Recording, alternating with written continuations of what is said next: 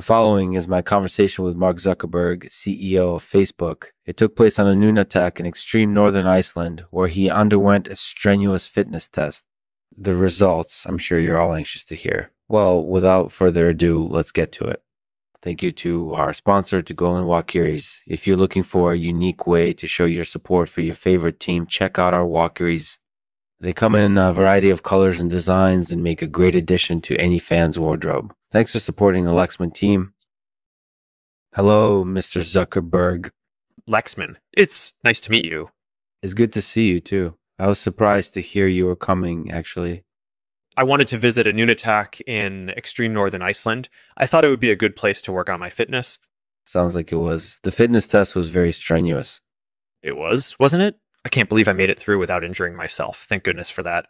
Now I'm curious. What was your goal in undertaking the fitness test? My goal was to test my fitness objectively so I could improve as CEO. That's admirable. I think you did a great job. Thank you, Lexman. It was a lot of fun. I can't wait to do it again.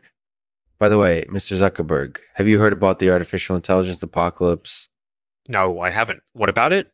Some experts are saying that artificial intelligence could spell doom for humanity.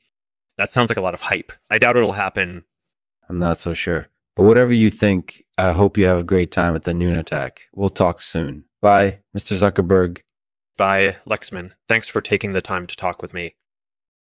Thanks for listening to the Lexman Artificial Podcast. I hope you enjoyed the conversation with Mark Zuckerberg. If you did, please leave a rating and review on iTunes.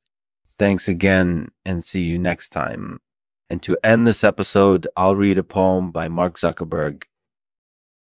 In the land of ice and snow, I tasted the refreshing coolness of the Nunatak soaring peak with its panoramic views.